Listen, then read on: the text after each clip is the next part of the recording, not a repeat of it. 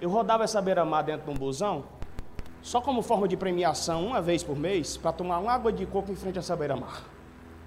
Eu morava lá no Capuã, depois da Calcaia, região metropolitana de Fortaleza. Ah, hã? Não está dizendo nada, né? Mas está valendo. Tá... Parabéns. Tamo junto. No Capuã.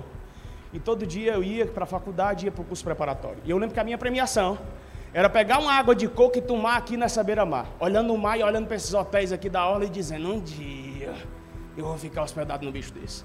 Filho de pobre, meu pai é eletricista, minha mãe é dona de casa, eu vim do interior, do Quixadá mesmo. Como creitinho, tardiamente foi que eu vim conhecer as coisas boas da vida, uma praia, um negócio assim. Sabe, lascado, fudido. Fui morar na casa da tia, porque todo mundo tem uma tia metida rica. Essa era a metida rica. Então fui morar na casa dela, tinha uma casa de praia no Cumbuca, eu fui morar na casa dela. E aí, a primeira semana tudo bem, segunda semana tudo bem. A terceira ela disse, meu filho, filho de pobre, tem que trabalhar com vendedor de sapato lá na Carrapio, ali do centro. Não pode se dar o luxo de estudar para um concurso, não. Primeira etapa da minha vida. Eu não vou falar tudo não, porque eu estou aqui para dar aula. Depois eu venci essa etapa e decidi passar em concurso. Fui nomeado em sete concursos, não estou aqui nem para falar essa história, estou para falar outra história. Diga bem ali.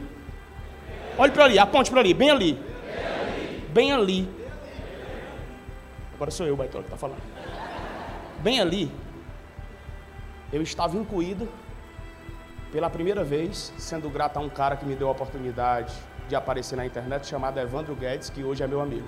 Eu sou grato os caras que me deram a oportunidade de dar aula pela primeira vez na internet. Sou grato. Sou muito grato. Só que bem ali, eu pela primeira vez subi nesse palco. Pela primeira vez, então, eu fazia uma missão para mais de 800 pessoas. Naquele dia não tinha mais de mil como tem hoje. Tinha 830 pessoas, por exemplo. E eu lembro que eu entrei aqui, eu tenho uma peculiaridade. Como eu sou filho de pastor com a missionária, eu falo muito de Deus, apesar de muitas vezes falar um palavrão, ou dois, ou quem sabe até três, eu falo muito de Deus. E as pessoas, muitas vezes, quem é de verdade, vê a verdade nas minhas palavras. E aí eu falando de Deus, aquela, sabe, malevolência muitas vezes de algumas pessoas, e eu sabendo da minha espiritualidade, sabendo que eu podia trazer os meus alunos para o jogo.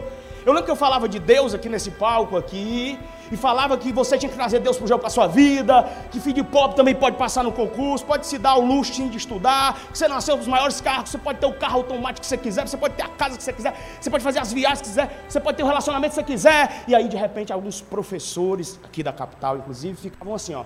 Glória a Deus. Amém, irmão. Diga intuito, diga. Intuito. De desestabilizar.